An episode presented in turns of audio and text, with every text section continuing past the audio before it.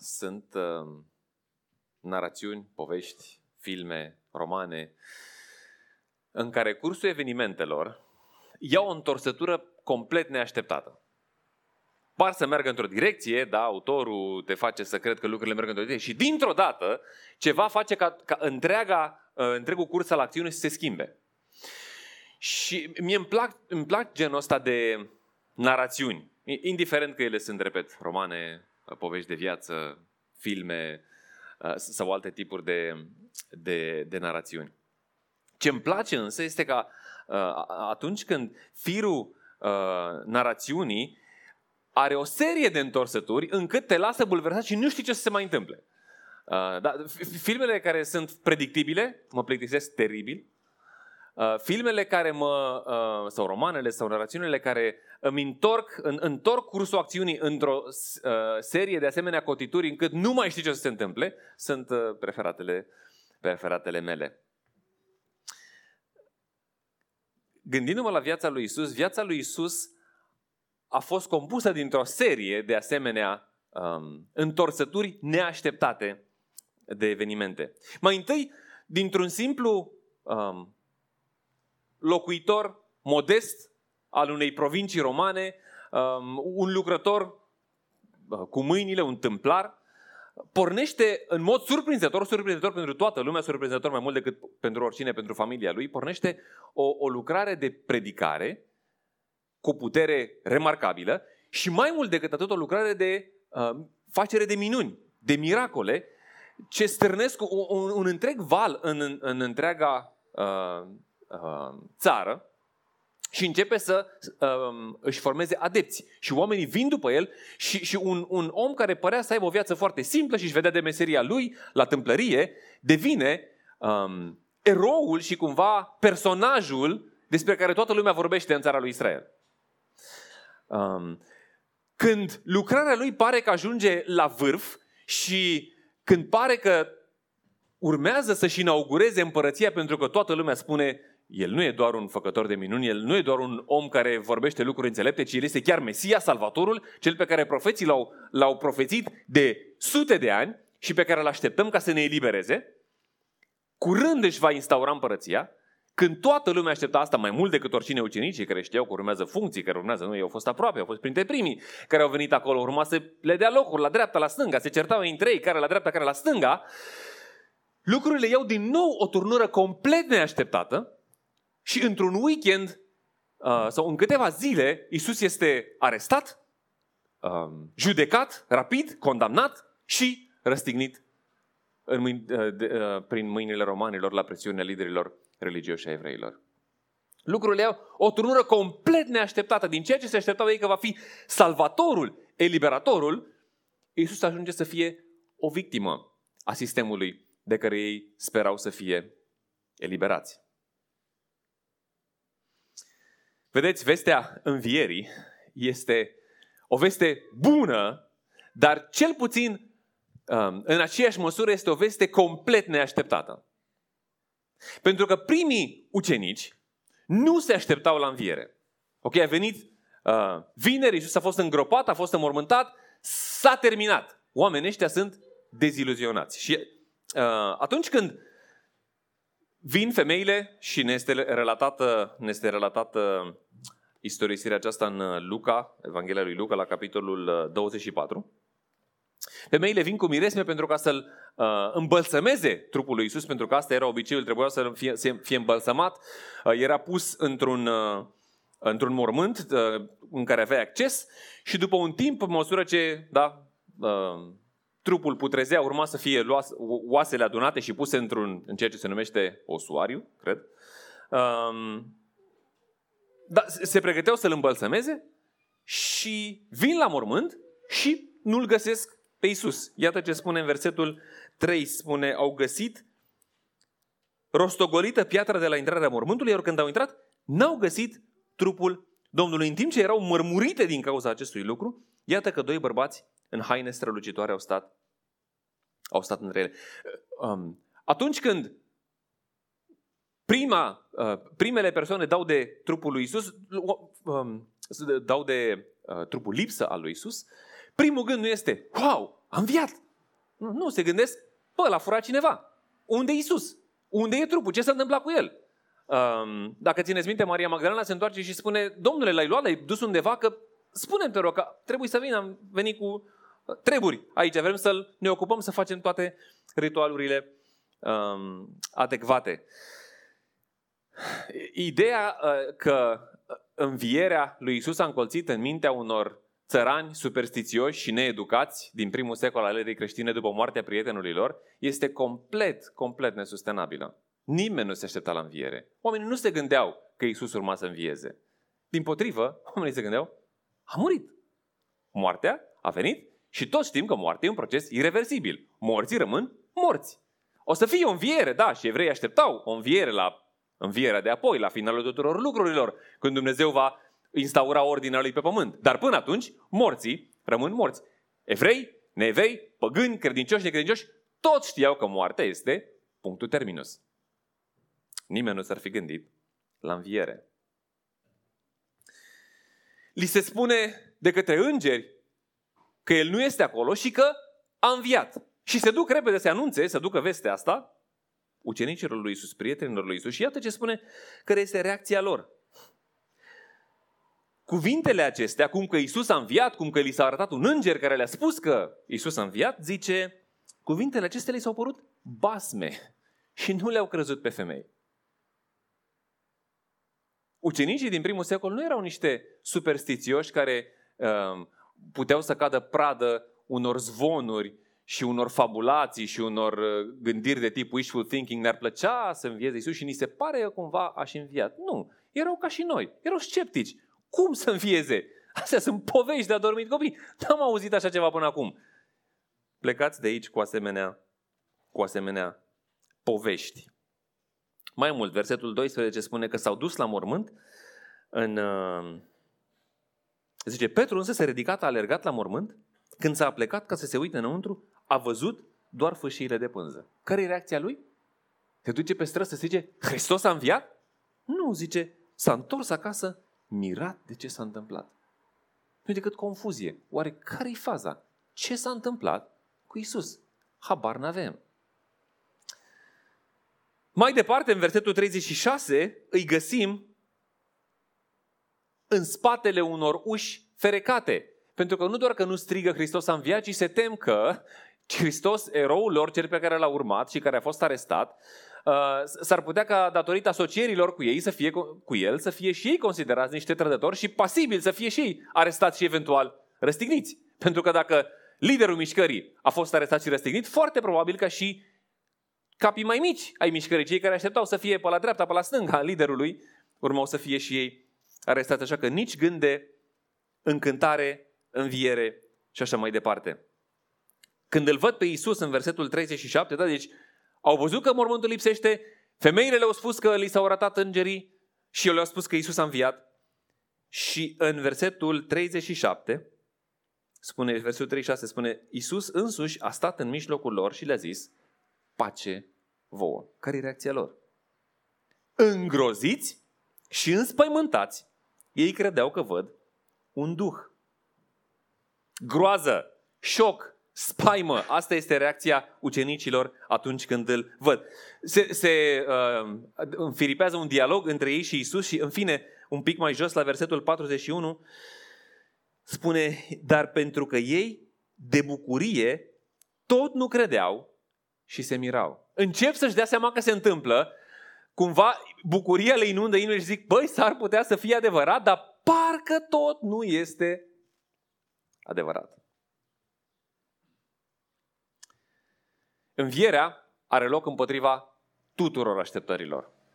De asta relatările martorilor oculare, relatările femeilor, relatările uh, învierile, uh, relatările ucenicilor au o credibilitate extraordinară, pentru că oamenii ăștia nu spun ceea ce s-ar fi întâmplat să se întâmple, ceea ce s-ar fi așteptat să se întâmple, ci oamenii ăștia spun ceea ce s-a întâmplat în ciuda tuturor așteptărilor. Contrar cursului natural al evenimentelor. O nouă turnură și încă ce turnură, ce întorsătură de evenimente.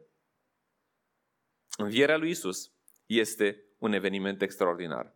de o magnitudine impresionantă, cu implicații profunde pentru toți aceia care cred și sunt afectați în mod personal de el. Nu ne propunem să intrăm în, în toată complexitatea lui, dar aș vrea să ne uităm la ceea ce reflectează Apostolul Petru ceva decade mai târziu, în prima epistolă pe care, uh, pe care el o scrie, în prima scrisoare, ni se spune așa, 1 Petru, capitolul 1, de la versetul 3. El reflectează la semnificațiile evenimentului acestuia. Binecuvântat să fie Dumnezeu, Tatăl Domnului nostru Isus Hristos, care după marea lui îndurare ne-a născut din nou la o nădejde vie prin învierea lui Isus Hristos din morți și la o moștenire nepieritoare și nepângărită, care nu se ofilește și care este păstrată în ceruri pentru voi. Voi sunteți păziți de puterea lui Dumnezeu prin credință pentru mântuirea care este gata să fie descoperită în vremea de pe urmă. În ea voi vă bucurați nespus, măcar că acum, dacă trebuie, sunteți întristați pentru puțin timp prin diferite încercări.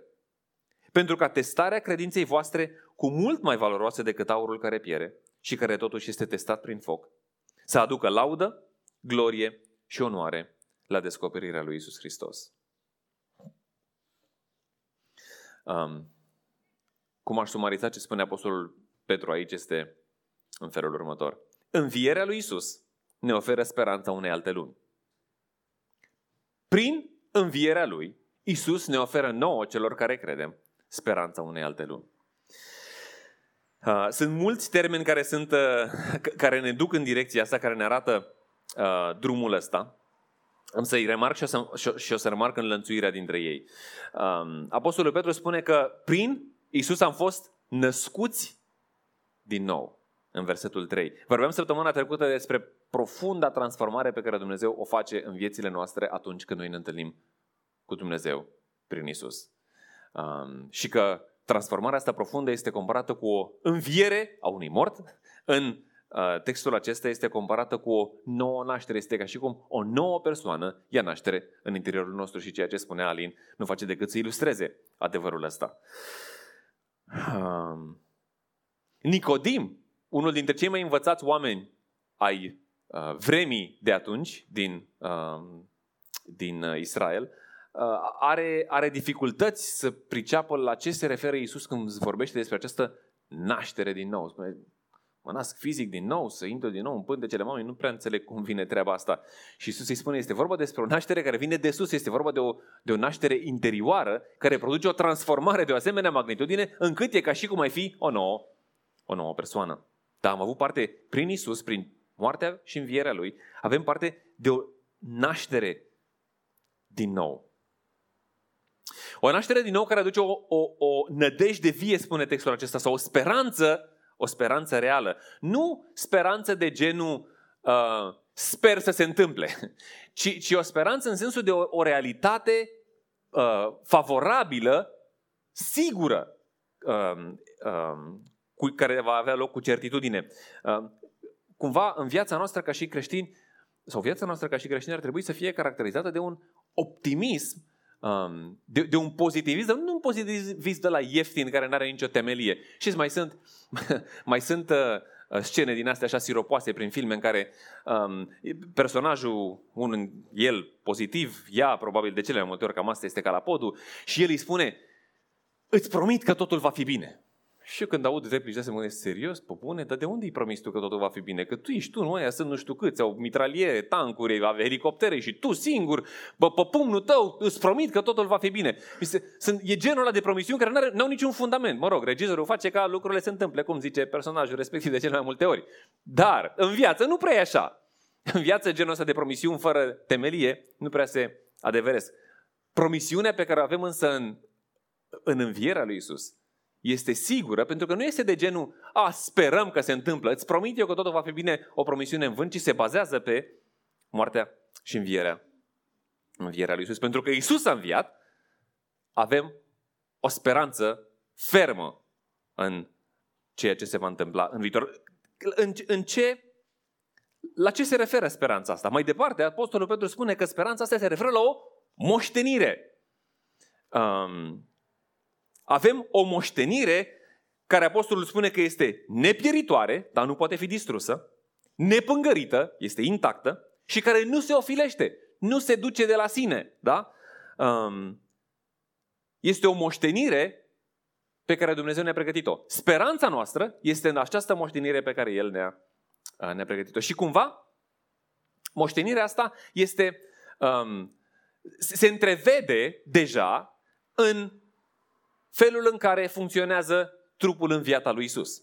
Parte din moștenirea asta pe care noi o vom avea este o realitate um, nouă în care corupția, în care degradarea, în care moartea, în care păcatul nu își vor mai face efectele. Iar trupul lui Isus după înviere este genul ăsta de trup care vine din lumea aia de dincolo, în care, dar în care este fizic, pe care uh, ucenicii îl pot vedea, îl pot atinge pentru că invită să pună mâinile în, în palme, care mănâncă, da? dar în același timp deci un, un trup pe care, cu ale căror caracteristici ei le recunosc, dar în același timp un trup care pare să treacă prin uși și prin pereți, care se um, pare să apară și să dispară um, în moduri surprinzătoare. E ceva recunoscut, de, de, ușor de recunoscut la Isus, în același timp ceva diferit la Isus, uh, la Isus cel înviat. Sunt elemente de, să zic, de continuitate cu vechiul Isus, dar sunt elemente de noutate cu noul trup al lui Isus după, după înviere. E, e un, este Isus pe care Maria îl confundă cu grădinarul pentru că nu-l recunoaște, dar odată ce Isus vorbește cu ea, Maria îl recunoaște. Este, um, este Isus care merge pe drumul spre Emaus cu cei doi ucenici și cei doi ucenici merg cu el și nu-l recunosc, însă îl recunosc la finalul zilei când se adună împreună la masă și Isus frânge pâinea. Um, atunci când Isus li se arată ucenicilor pe malul mării, spune așa uh, Apostolul Ioan, niciunul dintre ucenici nu îndrăznea să-l întrebe, tu cine ești? Pentru că știau că este Domnul. E cumva ceva de genul, e Isus, dar, dar nu pare ca Isus, dar știm că este Isus, dar e diferit față de Isus. O, o, un gen de, de realitate mixtă, de realitate combinată. Un trup real, dar un trup nou. Un trup tangibil, dar un trup care nu va fi supus putrezirii, degradării, morții și suferinței. Isus, prin învierea lui, arată sau deschide puțin fereastra la ce va însemna moștenirea pe care Dumnezeu ne pregătește, un trup pe care îl vom avea și noi, un trup de înviere într-o, într-o lume care nu va mai fi afectată de păcat, în care nu va mai exista degradare, suferință, moarte, boală și așa mai departe. Din potrivă, va exista o continuă um, bucurie cauzată de prezența lui Dumnezeu în noi și între noi și de ceea ce El va avea de lucru, pentru că, apropo, nu vom sta, uh, viața de apoi nu este precum cea portretizată în filme, în care suntem pe niște norișori și plutim și uh, e o muzică din aia așa tâmpă, da, în, care, în care pare că nu se mai întâmplă nimic. Suntem așa într-un neant în care plutim și lucrurile sunt în imponderabilitate. Nu va fi imponderabilitate dacă viața de aici este, uh, are doza ei de încântare și de adrenalină și de, de uh, energie, cu atât mai mult viața de dincolo, viața împreună cu Dumnezeu, într-o lume noită, va avea încântarea și, și uh, an, uh, capacitatea de a ne angrena în, în, întregimea, în întregimea noastră. Ne așteaptă o moștenire incoruptibilă. Moștenire care se află, spune apostolul, în ceruri. Este păstrată în ceruri pentru voi, spune versetul 4. Foarte puține scrieri evreiești vorbesc despre cer. Cerul nu este un subiect extrem de elaborat în Vechiul Testament. Dacă citiți Vechiul Testament, nu o să vedeți prea multe lucruri despre cer. Um, e, e de așa fel încât majoritatea evreilor în vremea lui Isus nici nu credeau că există cer. Știți că gruparea religioasă dominantă, numeric, în conducerea um, Israelului era formată din saduchei. Saduchei nu credeau că cerul e real. Nu credeau în viața de după moarte, nu credeau în multe lucruri pe care, pe care ar fi trebuit să le creadă. Uh, dar nu elaborează multe lucruri Vechiul Testament despre cer.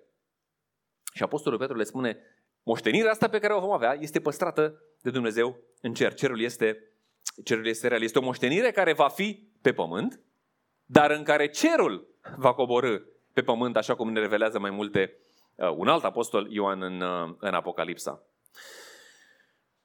Bun.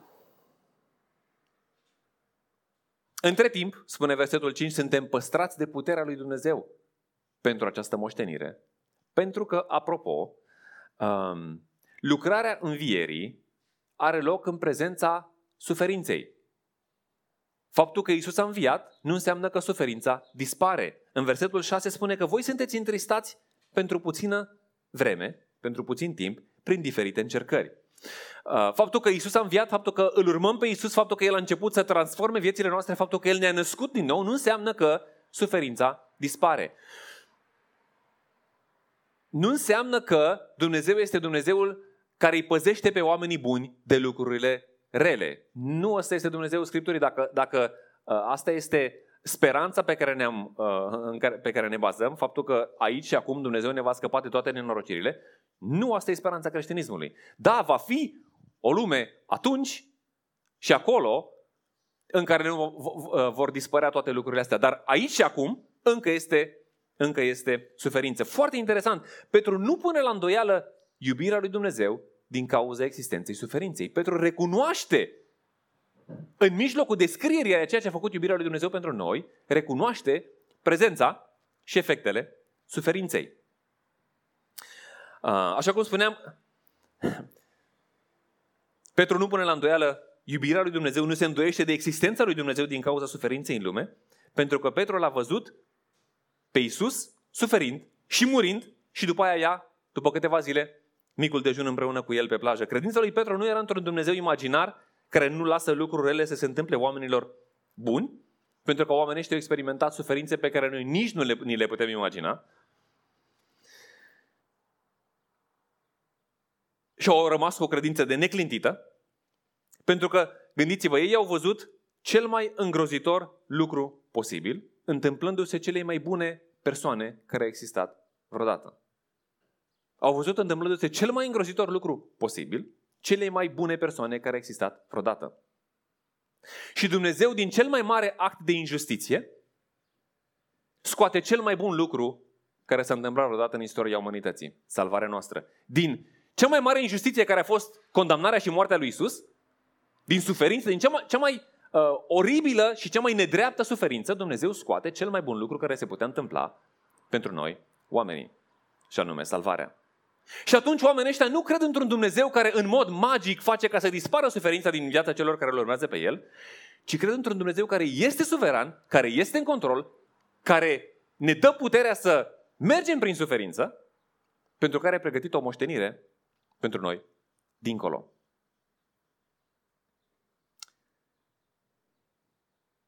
În versetul 18, puțin mai, de, mai târziu, Petru spune Știți că nu cu lucruri pieritoare, cu argint, sau cu aur. Ați fost răscumpărați din felul vostru de viață fără rost, moștenit de la strămoșii voștri, ci cu sângele prețios al lui Hristos, ca al unui miel, fără meteahnă și fără pată. Prin moartea, prin învierea lui Isus,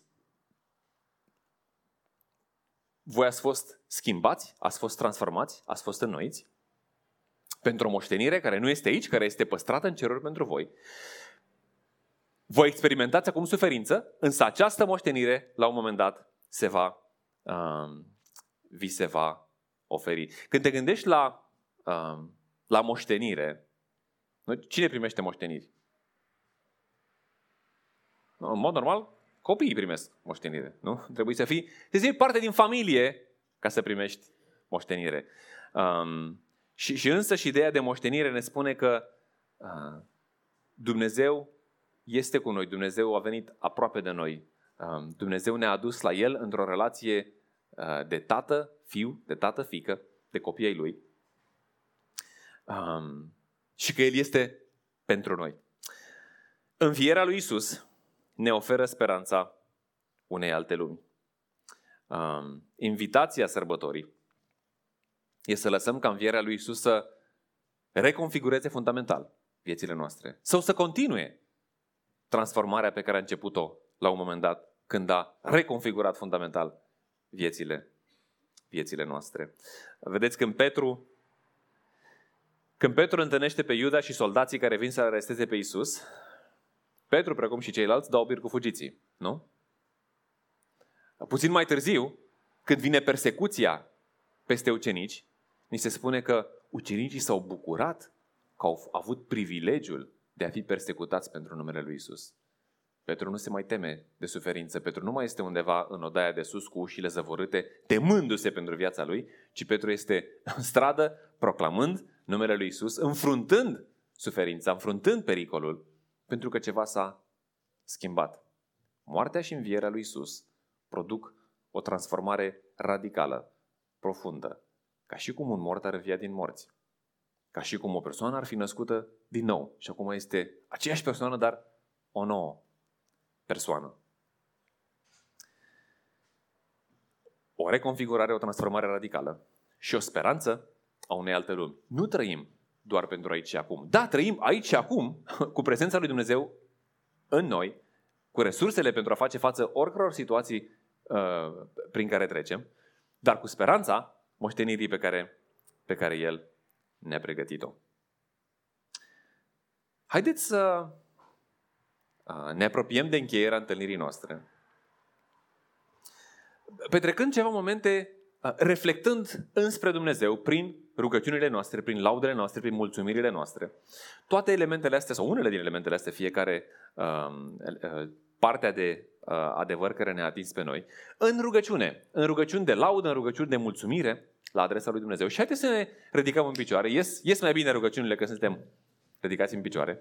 Și după uh, uh, această serie de uh, adresări ale noastre către Dumnezeu și de exprimări ale mulțumirii, ale recunoștinței noastre, pentru ce a făcut El pentru noi, pentru ce ne așteaptă în viitor, pe baza a ceea ce a făcut El pentru noi. Um, după ce vom aduce rugăciunile noastre de mulțumire și de laudă înainte lui, vom încheia cu încă vreo două cântece care să um, le strângă pe toate mănunchi. Um, vă încurajez să aduceți rugăciuni scurte și la obiect. Dacă vreți să vă rugați de mai multe ori și e spațiu, o puteți face. Uh, dar nu, nu trebuie să facem predici în rugăciune. trebuie să ne comunicăm inimile noastre înainte lui Dumnezeu, cuvintele noastre, în moduri simple, uh, așa cum, uh, așa cum simțim.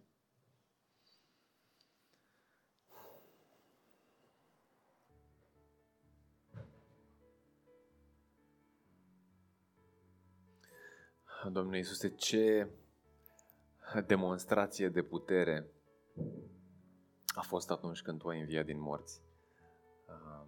E clar că puterea Ta a fost evidentă în, în atâtea moduri. Ai creat lumea din nimic, ai, uh, ne-ai creat pe noi uh,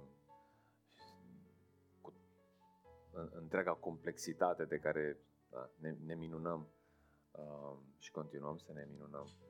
Uh, dar uh, când ne gândim la, la felul în care tu ai rezolvat uh, problema degradării, a, a corupției pe care a adus-o păcatul în lume, pe care, pe care tu ai creat-o, parcă, parcă ne minunăm mai tare.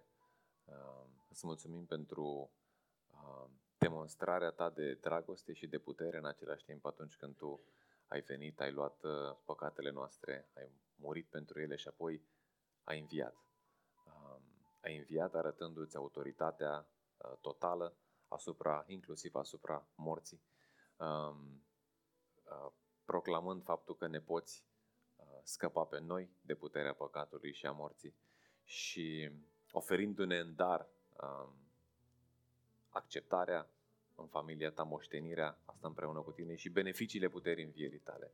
Doamne, îți mulțumim că suntem beneficiari ai puterii învierii tale. Și vrem să trăim în puterea asta, nu vrem să trăim uh, plângându-ne, nu vrem să trăim uh, uh, descurajați, uh, nu vrem să trăim privind în jos, ci vrem, Doamne, să trăim plin de speranță, vrem să trăim privind în sus, vrem să trăim, privind, uh, să trăim alimentați de puterea, într-adevăr, care uh, s-a manifestat în învierea Ta. Și îți mulțumim, Doamne, pentru asta, îți mulțumim pentru speranță, pentru viață, pentru moștenire, pentru uh, ceea ce uh, ne dai deja, și mai mult ceea ce ne pregătești atunci când vom fi pentru totdeauna împreună cu tine, neîntrerupți de uh, păcat și de efectele lui. Domnule, cu, cu recunoștință uh, îți aducem toată închinarea noastră, toate mulțumirile noastre și uh, plin de încântare îți aducem și laudele din cântecele următoare. În numele Domnului Isus. Amin.